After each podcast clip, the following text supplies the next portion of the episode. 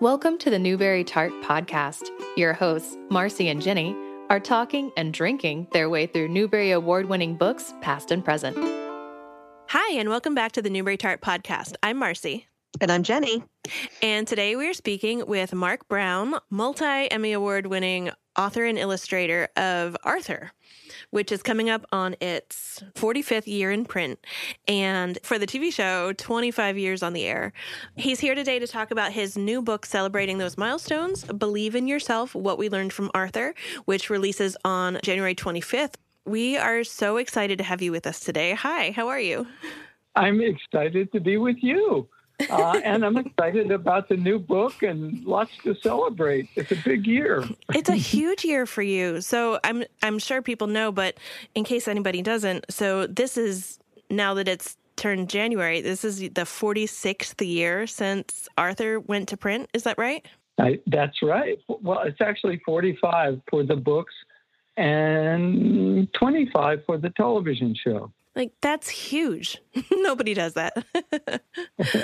I know. I thought two years if I was lucky. In honor of those anniversaries, you've put out a new book. Can you tell us a little bit about that?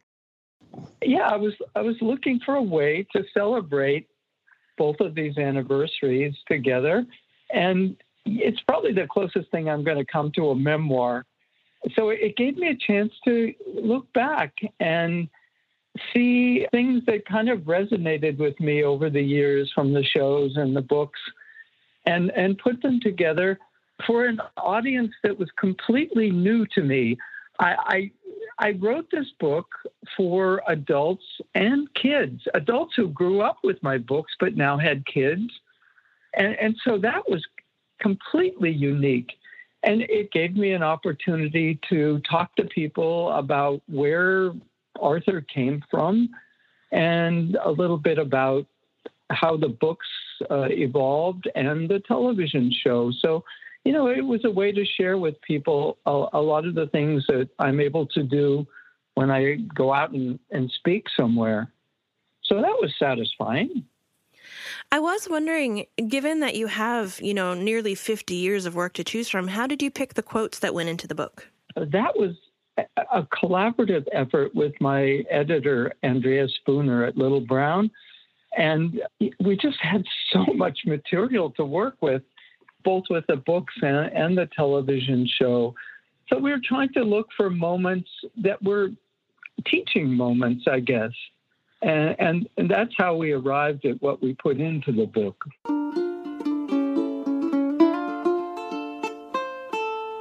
Those details from real life. That's what I'm always looking for when I write or uh, a, book or work on a TV show.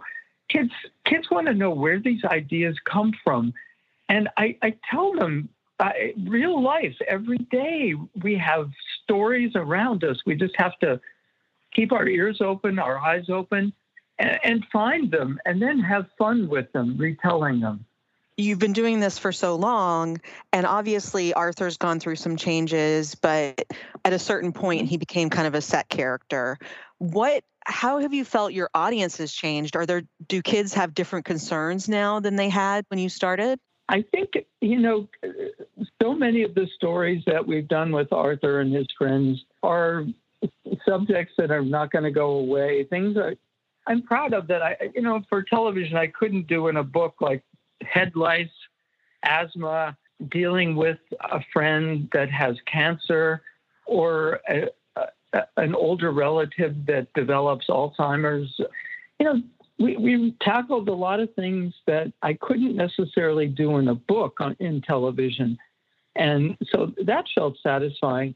But you know what concerns me now, and I haven't quite figured out how to deal with it, but I'm working on it, it's the influence of social media in children's lives. That's something that's changed and that's new. And I, I see how much trouble it can cause. It can be fun, it can be informative, and it can also be devastatingly disruptive in a child's life. And so that's something I'm looking at right now. That actually answers a question that I had planned to ask you, which was, you know, you've you've spanned so many years of working on this, but I can only assume that your brain kind of gets to a point where you're coming up with ideas all the time. And I wondered if there were, you know, issues that you hadn't been able to cover yet that you wished you had. Well, uh, that brings up my future at the moment. You know, we're we're looking for ways to extend what we've done with Arthur through new forms of media, and that's going to be fun. But I've for many years now, since I began working with television, I, I wanted to do something for younger kids, for preschoolers. And so that's what I'm working on right now. It's a, a television show called Hop, uh, animated. And my son Tolon, who heard the first Arthur story as a bedtime story, and has been one of the producers on Arthur for over 20 years, he and I are working on this along with Peter Hirsch, who has been the head writer on Arthur since its inception. And we have been developing this new show for the past couple of years, and I'm I'm really excited about it. And I had no idea how much more fun it is working with preschoolers. I feel like I'm on parole. They're a whole world inside each one of them. I oh, mean, it's word. kind of yeah. amazing. Yeah. It is. And the things that interest them. And this uh, Hop's world is without any adults. It's, it's, it's a fun focus on the power of friendship and kindness and what we can all do together if we put our minds to it. That is lovely. Lovely. And I love that story. I've read it in a couple of places of how Arthur came to be. I was telling yeah. Jennie earlier that it's it's interesting because the show happened like the show started I think in, in 1993, is that correct?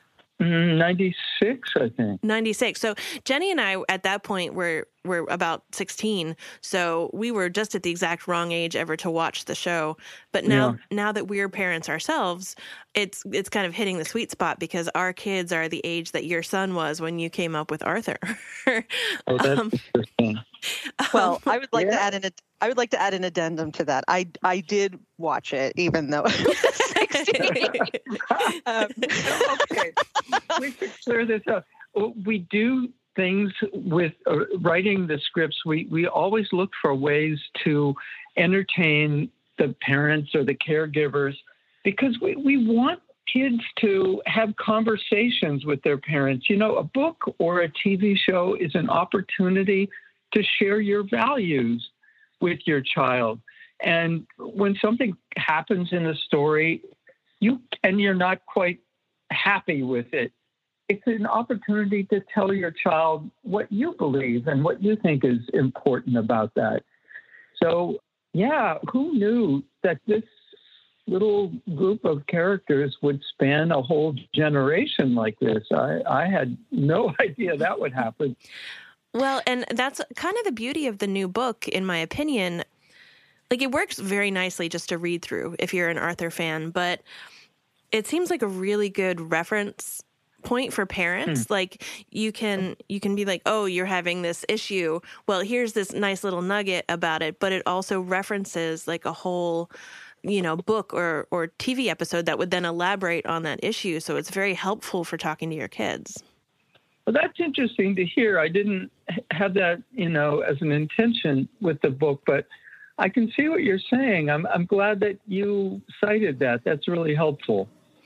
I mean, just looking, I mean, I've only had the book for a few days and I, I read through it yesterday, but that was like the first thing that immediately struck me. Sometimes as a parent, you know, you feel, when you're little, you think your parents know everything, but as a parent, you're like, oh, how am I going to deal with this? And it's nice to yeah. just be like, oh, someone has already been talking about it. And it's a show that my kids enjoy already.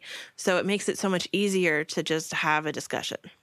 I think the, the one of the nice things about Arthur when it went from books to television, I felt so strongly that it had to be an ensemble cast, and that even though the show was called Arthur, every one of the characters in his world was just as important. And I think that's that's what makes it resonate with kids. It feels real.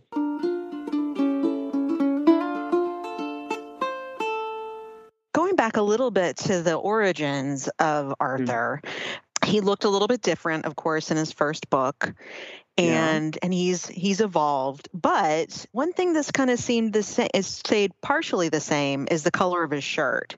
Can you talk a little bit about about uh, developing Arthur's signature outfit because he does stay in a yellow shirt. He's like in a yellow shirt all the way through, but it changes. It's a yellow sweater. Let's clear mm-hmm. this up right mm-hmm. now. I had a yellow sweater. It was my favorite sweater. I don't know what happened to it. It's gone, but uh, at the time, it was a favorite sweater I had, and so Arthur got the sweater and you know, he will always be eight years old. He won't have to worry about taking the SATs, getting into college. It's a pretty good life being in third grade. okay, well, I was yeah, it it is. I was I was curious about that because I've always thought since because I was I read the books when I was a kid, right? Mm-hmm. I always thought that he was wearing like a bowling shirt on the front. The and looking for the bowling alley, and he never found it.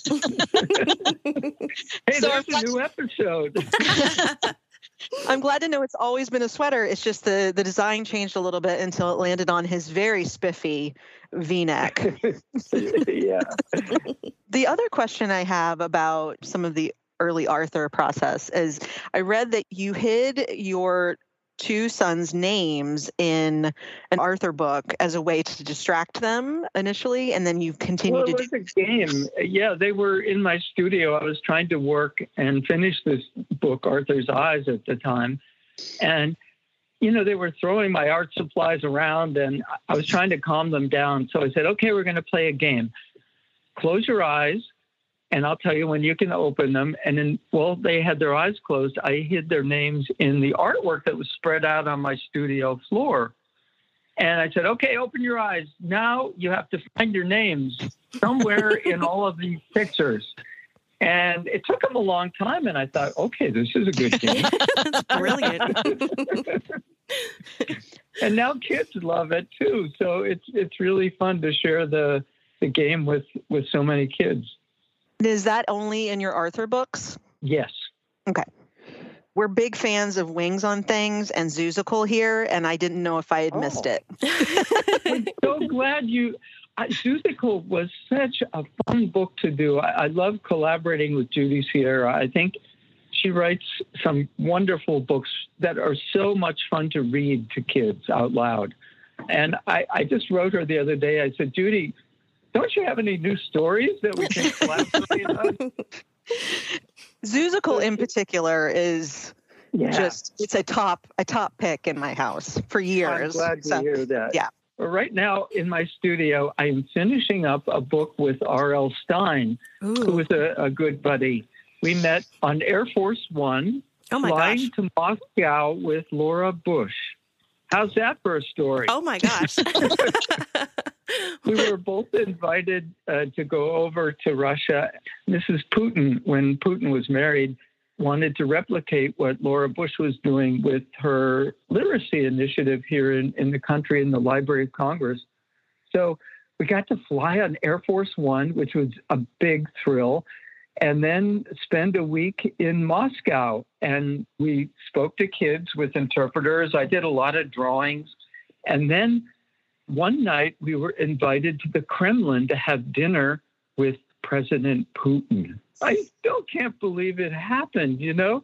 It was in this enormous room that was covered with gold leaf, and it was a party for librarians in Russia. So it was kind of quiet.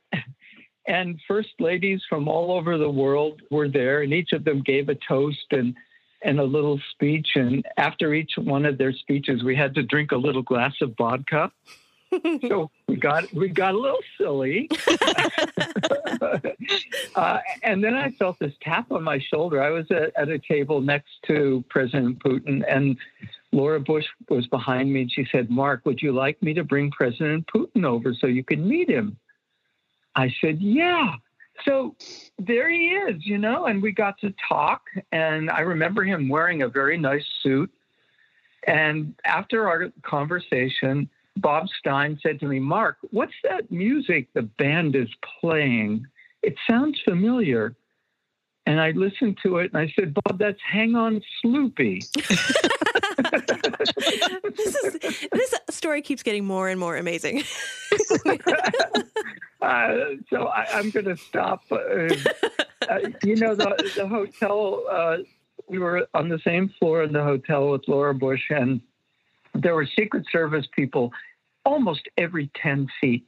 And they had cordoned off a special elevator for us to go up and down to our rooms. Uh, it, it was pretty, and I remember so clearly the day we left Moscow and driving to the airport.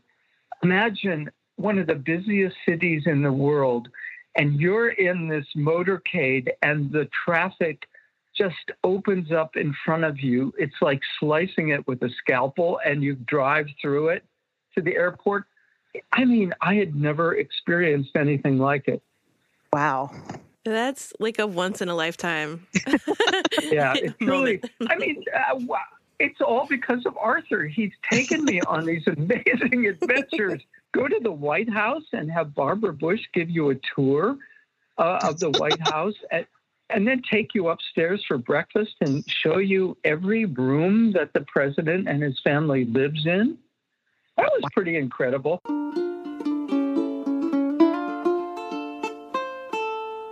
you know, R.L. Stine is is very well known as well, uh, but for a different t- style of children's book, uh, usually pretty Correct. gory and scary. And your How art, many teenagers I, has he killed off now? All of got, them. The body count, body count's got to be thousands at this. Okay, point. I'm sorry. You you were going with this really good question. Oh no no no. so, and your art style is not gory and scary. So, what uh, no. what is the project that you're working on? it, it's a it's a really fun, we I wanted to change the format of a joke book for young kids, and we came up with the idea of why did the monster cross the road, but it's really a story about Honey and Funny who are good friends, and Funny is trying to cheer Honey up. He's in a sad mood, and he d- tries doing it by uh, telling jokes, but in the end, that's not what makes honey laugh. And I'm not going to spoil the ending. But, you know, I never thought about collaborating with, with Bob when I first met him. But we became friends and we were out one night uh, for dinner with our wives and we were waiting for the salads to arrive. And I, I don't know why I got this idea. I said, Bob, have you ever thought about writing a picture book? And he said, no. And I said, gee, it might be fun to collaborate on something someday. I said, so keep it in mind. And he did come up with an idea called uh, Little Shop of Monsters, which was a lot of fun for me to illustrate all these. Mo- I, it, it like unleashed this part of me I didn't know was there, drawing monsters. and and as I drew them, I, I, realized where are they coming from? Oh my God, it's my gym teacher from high school. It's my former agent. it's my accountant. These are all monsters I had known in my life. So yeah, Bob said, uh, "Okay, let's do a, a, book together." But Marc, why would you really want to do this? You have such a good reputation. why would you want to work with me? well, I'm very excited to to see this. It's that sounds right up my my alley. Yes, it does. yeah, it, it's fun, and and I'm doing uh, a different uh, technique. I'm working with collage and cut paper and painting the papers. So I mean, I'm very proud of the artfulness in this book. Uh, it, it, elevates uh, joke books, I think, in that way. So, anyway, we'll see what happens. You never know in your books, you have Arthur and his world, his family, his friends, his school. But on the TV show, you actually had some real life figures show up, like John Lewis. And I was curious if yes. you were involved in the character design of those um, guest, guest, spots. that's the best part of my job, turning people into animals. and some of them are already animals to begin with, but you know.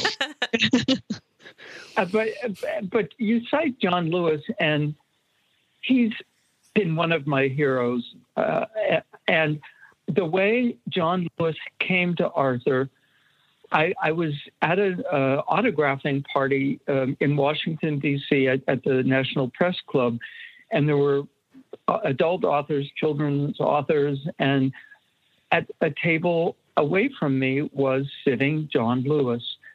And there was a little lull in my autographing duties. And so I went over and introduced myself and said that I did this show on PBS with Arthur. And would he ever consider being one of our guests on the show and talking to kids about standing up for something that you believe in? And I think that got him. And so he he did this show with us, and I am so grateful. I, it's one of my proudest moments eh, that I could secure him for, for the show. You know, you know, we never knew where these guest stars were going to come from. Like Yo Yo Ma was a parent who was in a carpool with one of the people who worked on the show, and so that's how we got to him. Uh, Matt Damon's mom was one of our editors, uh, uh, one of the people, the experts that we would use to check out all of our facts and make sure that they were appropriate for kids. And you know, if we were telling a certain story in a way that was helpful, and how, and how to maximize that. So, I don't know. We we found out she was Matt Damon's mom, and next thing Matt knew, he was on TV, and I turned him into a little bear. He was a bear. oh my gosh! I mean, you had collaborated with so many different people. I mean, from from Ziggy Marley to the Backstreet Boys yeah. to, to Isaac Asimov. I mean, was there anybody that you yeah. especially enjoyed working with? Joan Rivers. Really? She oh, I don't Francine. think I knew about that. That sounds oh, amazing. oh, she, she, played Francine's uh, Bubby, her grandmother. Ah, uh, and that. two two episodes. I did not get to go to the recording session, but my son Tolon went, and he said, "Oh my God, Dad." There was so much stuff that we can't use that was so funny. oh, I love it she was hilarious. I, I just uh, I, I, I miss her humor. I mean, sometimes it got a little difficult, but uh, she she was just a naturally funny person. Oh yeah, yeah. So if you were in charge of the character design, you would decide which animal the guest stars were. What did you have a process to go through, or you just like think about that person and think of their essence, and then like Matt Damon's a bear? Yeah, and I wanted to vary it a little bit, but I was limited, you know, mostly with ears.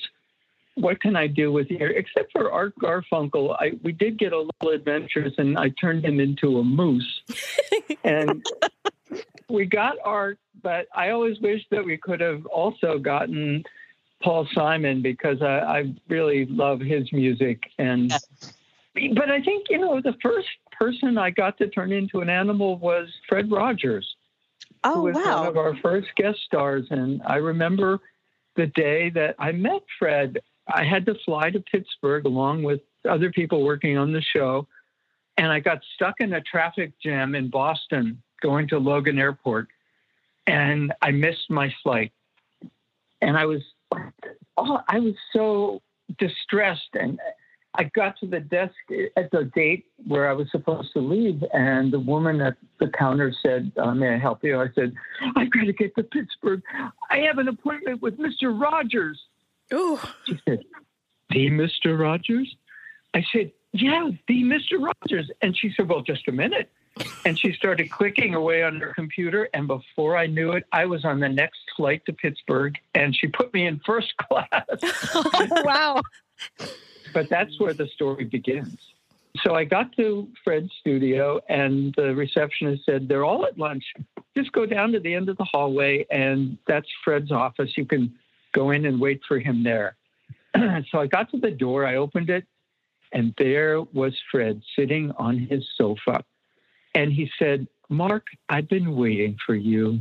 Oh, and oh, all the tension of the morning just melted away. And I knew that he had just lost his piano player, Johnny Costa. So I took him the book that Laurie and I worked on together, When Dinosaurs Die. Laurie has written some really terrific books for families about difficult subjects, death and divorce. So I gave him the book. He said, Oh, Marc, I love this book. I use it with families all the time.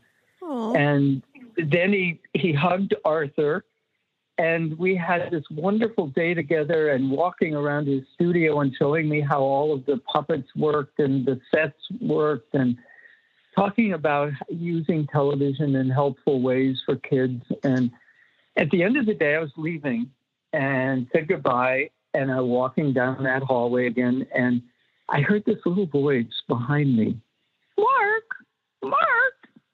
And I turned around, and Fred had opened his door just a crack, and out popped Arthur's head. And he was using him as a puppet. and he said, Don't worry about me, Marc. I'll be just fine.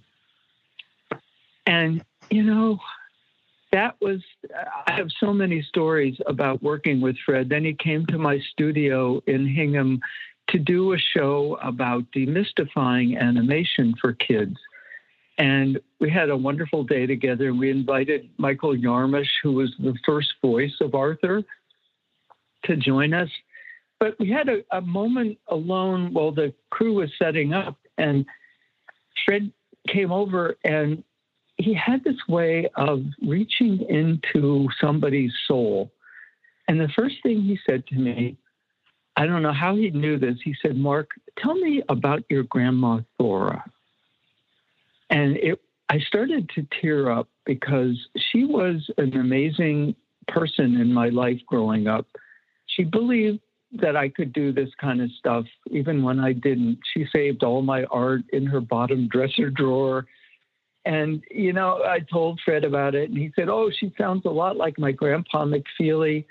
He was that person in my life. And then he said to me something which really uh, helped me find the title for this book. He said, Every child needs just one person in their life to believe in them. And that's how some kids make it in this world. And you know, I thought about teachers and how for many kids, they're that one person in a child's life who believes in them. And so, you know, the book kind of sprang from not only the theme song, but from that moment with Fred. I know that you're often asked about your friendship with him, but I think one of my favorite bits of advice from Mr. Rogers is to, in bad times, to look for the helpers. Yes, yes. And, and aren't we in bad times? We are in bad times, but I have to say, in reading through your book, that's what occurred to me because I really feel like you are one of the helpers. And I uh, really. well, that's the biggest compliment I could ever hear. Thank you. Thank you. It's as a parent now, like we need all the help we can get, and this this is a help. This is really a help. kidding.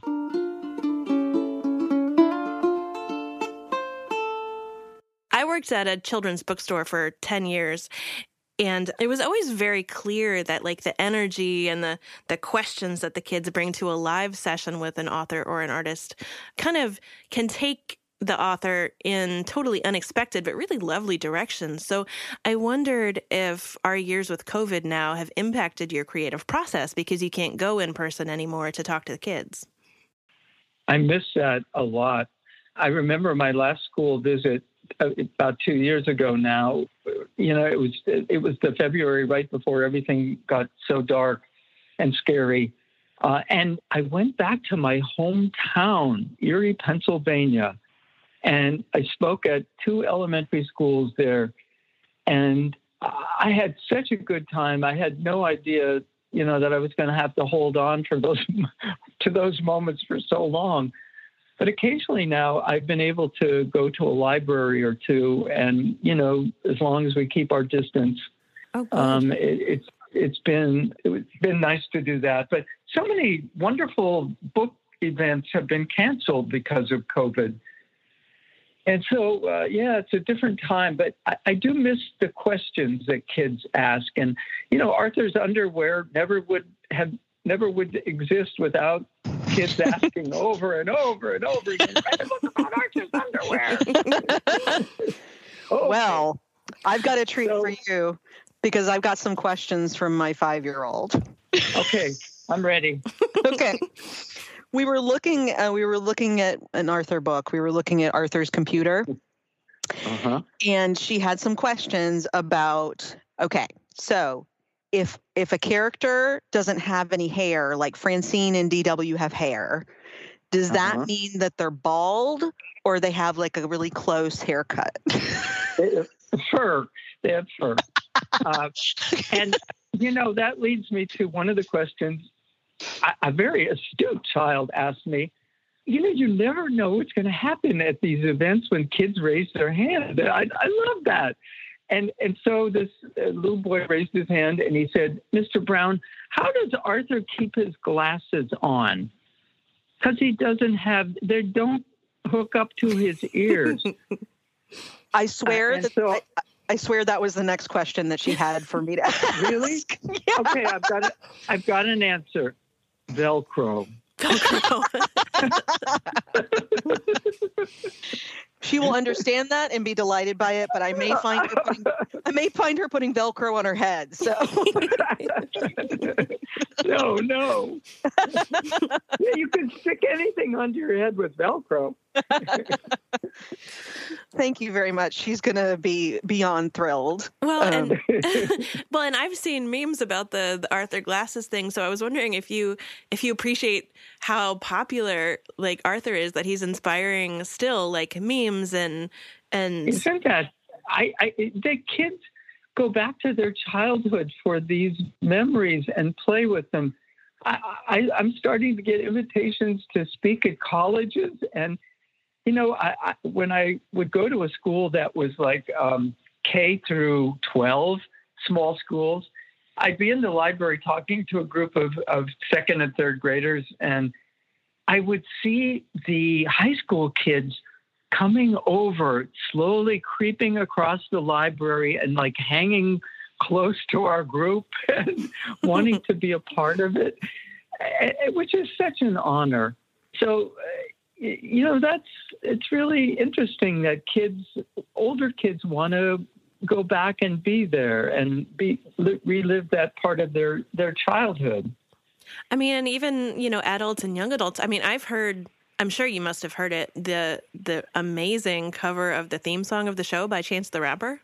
Oh, I love the way his version of the theme song. It's so dreamy. It is. I, I, oh, I just, it's so beautiful. I have a very, very important question that just occurred to me. I hope it's okay to ask this. Oh, you can ask anything. A second Okay. grader one once asked me, Mr. Brown, if you're famous, how come you aren't dead? Oh God. Okay, what's your question? I have a Um, second so- grader, so I totally get that. So uh, my question is is a little less macabre. Um, but I don't think I'll ever in my life be able to talk to someone who has actually visited the set of the Mr. Rogers show. So, and you specifically mentioned the puppets. Is Miss Yes. Lady Elaine Fairchild as horrifying in real life as she is on the TV? Yeah, yeah, yes. I always found those puppets a little scary. A- As I do the big-headed Arthur and DW that walk around, and I, why? What makes kids hug them? You know, they're scary. And, and I have to say, having worked in a bookstore for a long time where we get a lot of those kinds of visits, the suits Yeah. the suits are gross. Like They are. I know. I, I try to get rid of them whenever I can. Whenever someone asks me, "Do you mind if we have the, you know, the big Arthur visit with you?" Uh, no, keep him away from me, please. Well, I don't want to be near that person. thank you. I, you know, I've been scared. I was scared of Lady Elaine Fairchild, like so, such, such a big fear of her when I was a little and kid. And rightly so. And um, I was curious if it was just like maybe the lighting or something, but it, it makes me feel better that I had that ins- I- good instinct. I mean, even the the hazy Doris Day lens wouldn't help her. Not even the white diamond Elizabeth Taylor lens.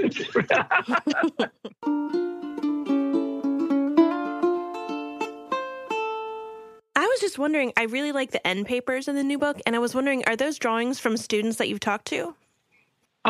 Thank you. Thank you. Uh, that was the first thing I thought of when I had the opportunity to do this book. Because I have been collecting kids' art for 40 years now. I have drawers full of it here in my studio. And that was something that I wanted to do uh, with this book was to put them in the end papers and celebrate them because what I see from these every all these drawings of Arthur, they all have the same components, but each one is unique, just like kids.